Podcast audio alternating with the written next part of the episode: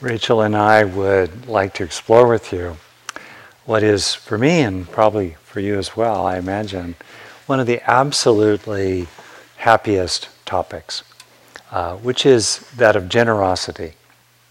And as Rachel will, will speak um, considerably more about, uh, as the Buddha moved and taught from place to place, very often he began with the subject of generosity.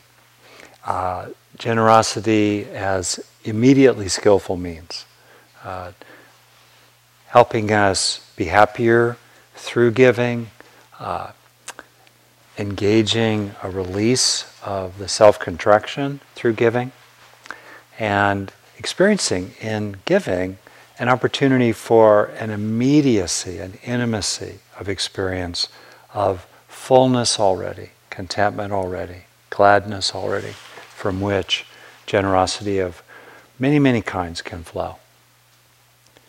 It's interesting, we speak of ourselves as Homo sapiens.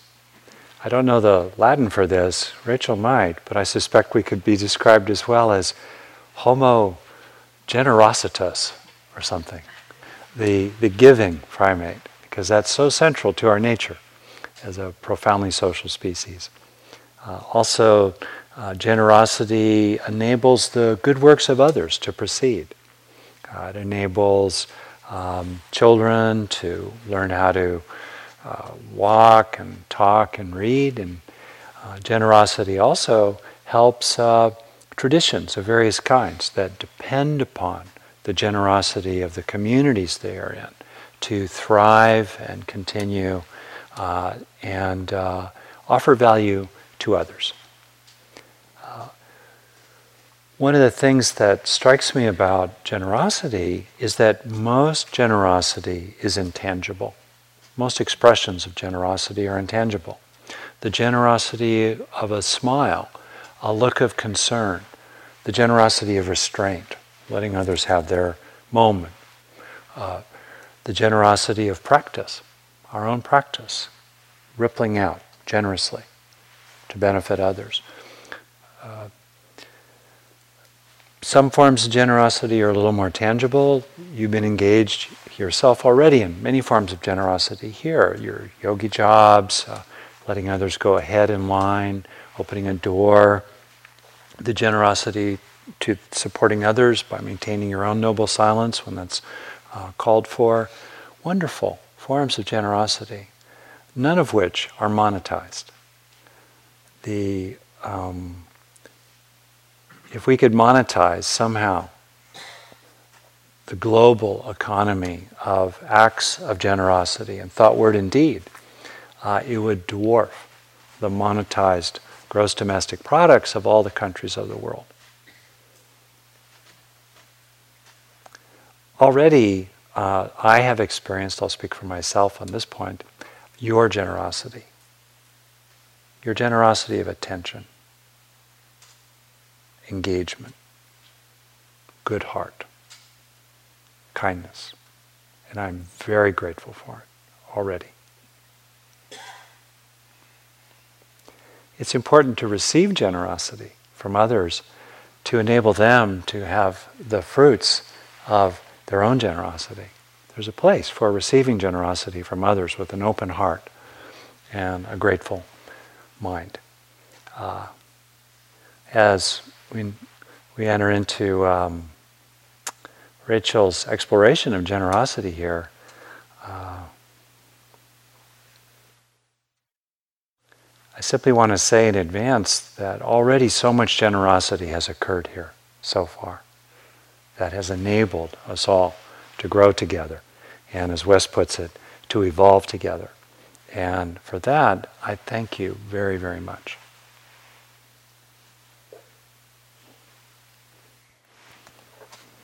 So, uh, as you can see, I brought some notes. Um, h- how much time do I have? Anyway, I'll, I'll try to keep this short. But um, the, as Rick said, you know, this is a, a really central teaching of the Buddha's. Um, you know, it's um, even if you can't, you know, the, the, the, even if you're not in a position where you're able to follow the precepts in a consistent way, you know, it's always possible to share. And so that's a, a kind of spiritual cultivation that everybody can participate in. Um, the act of giving uh, involves relinquishing, and so it naturally cultivates the sense of enoughness that Rick was, was mentioning. Um, and it's, it's really great to have um, dana, the act of giving, be motivated by generosity, which in Pali is cāga. Um, and generosity can arise out of gratitude for the, the generosity that you've been the recipient of. Um, so the, the generosity of the land itself in the way it's held us in this week, the animals that might have brightened our hearts. You know, it's hard to be gloomy when you're watching a lizard skitter by. Um, the, um, the generosity of the trees as they remind us, shh, as the wind passes through their branches.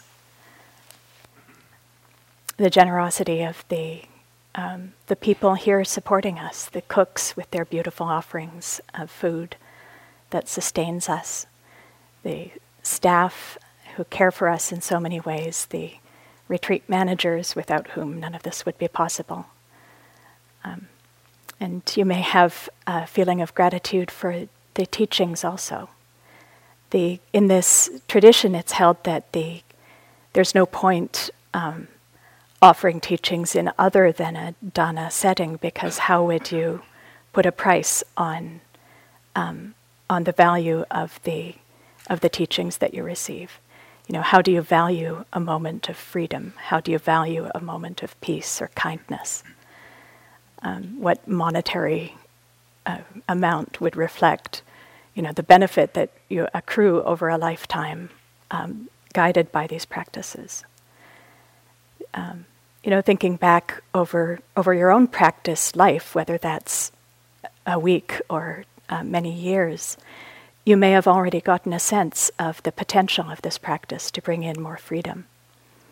So, um, feeling inspired by by this um, gift that you've that you've already received um, might inspire you to close the circle of generosity. You know, we the, the teaching team here, um, you know, we're all reimbursed for our travel costs and we're supported in beautiful conditions um, down the hill while we're here. But we're not um, guaranteed a fee for our teaching. Um, so we, we've been able to be here because of the generosity of others. And so this mimics the, the best we can in this, you know, capitalist fee-for-service society, um, the, the original setup where uh, the monastic monastic practitioners would be supported, no strings attached by the community, and then they would be free to offer the teachings with no strings attached.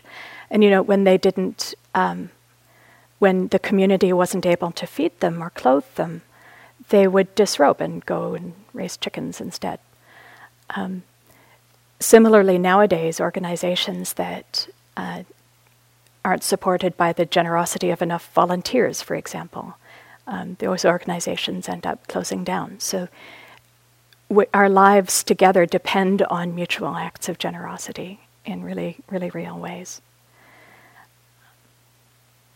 So, one important um, teaching that the Buddha gave about generosity is that, or the act of giving, is that you should give without harming yourself or others.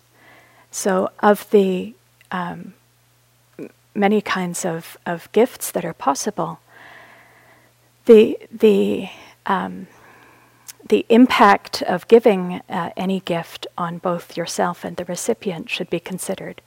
So, you know, you don't give things that are harmful to the recipient.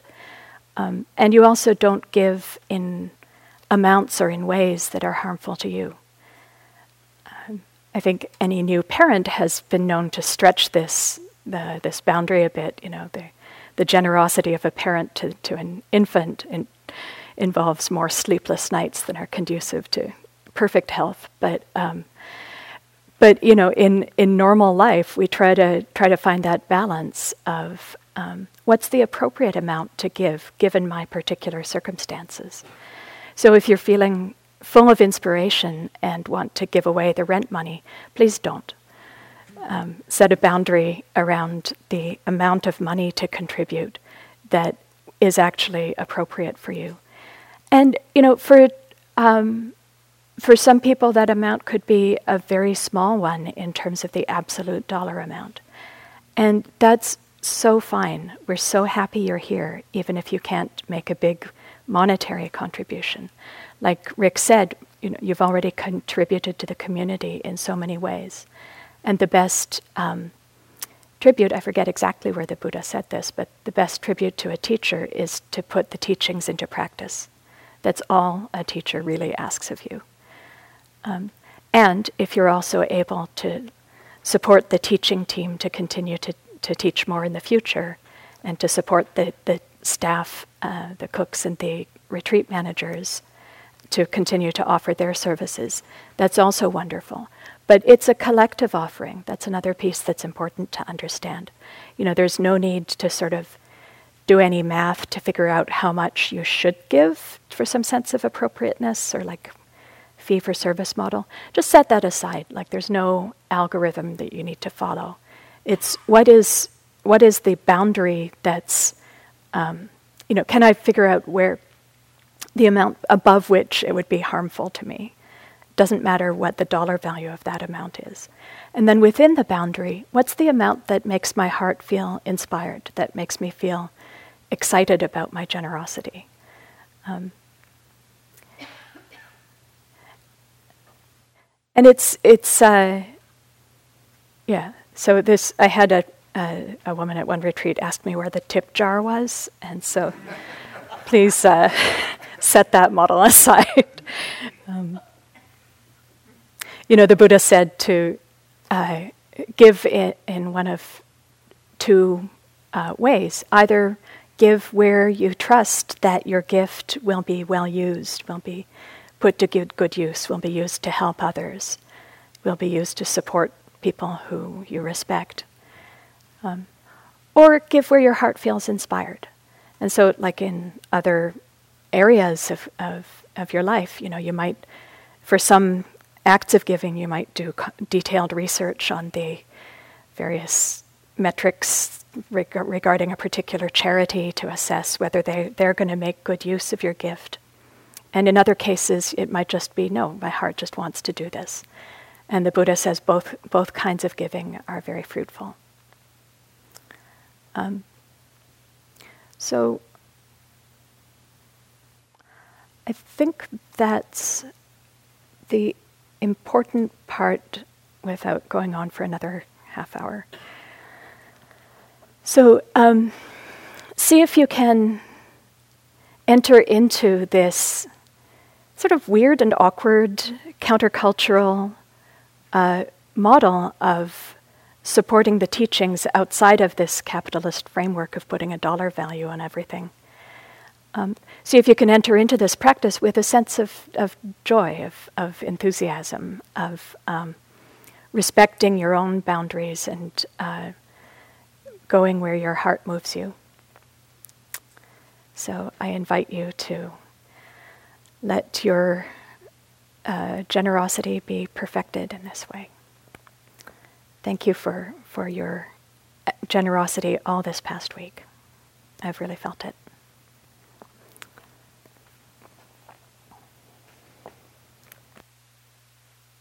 So um, now we're going to have some instructions about what needs to happen between now and when the retreat ends tomorrow at lunchtime.